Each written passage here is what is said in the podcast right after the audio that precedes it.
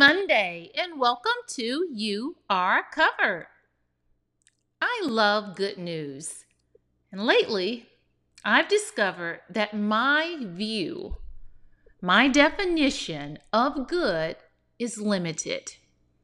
It's lacking. Allow me to share with you how I defined good prior to this revelation. You see, I defined good as anything that brought me great joy.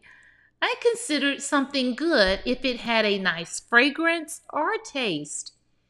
I would label it good if it made me smile or met my expectations.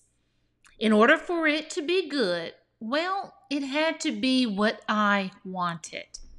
It had to be what I prayed for.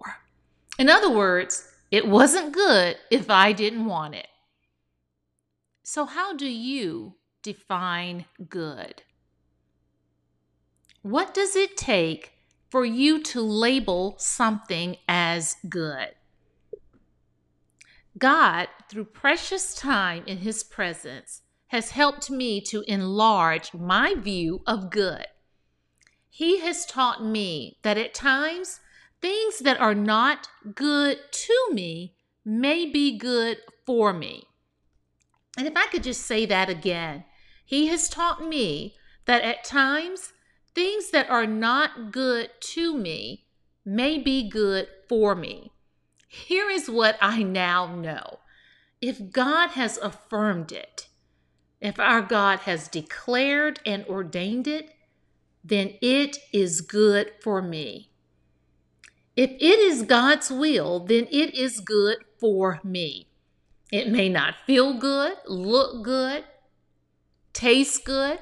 It may not be easy or what I desired.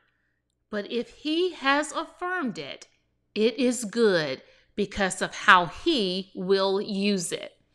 Romans eight twenty-eight says, "And we know that God causes all things to work together for good to those who love God, to those who are called according to His purpose." This week, let's pray for discernment to know what God has declared as good. Until next time, you pray for you, and when you do, you are covered.